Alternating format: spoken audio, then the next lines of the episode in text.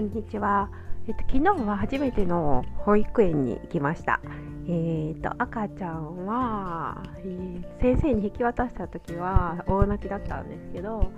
結局さんじゅっぷんぐらいおんぶで、その後少し寝て、赤ちゃん赤ちゃんいっぱいで外にお散歩に行って、はちじはんに預けてじゅうにじはんまでよじか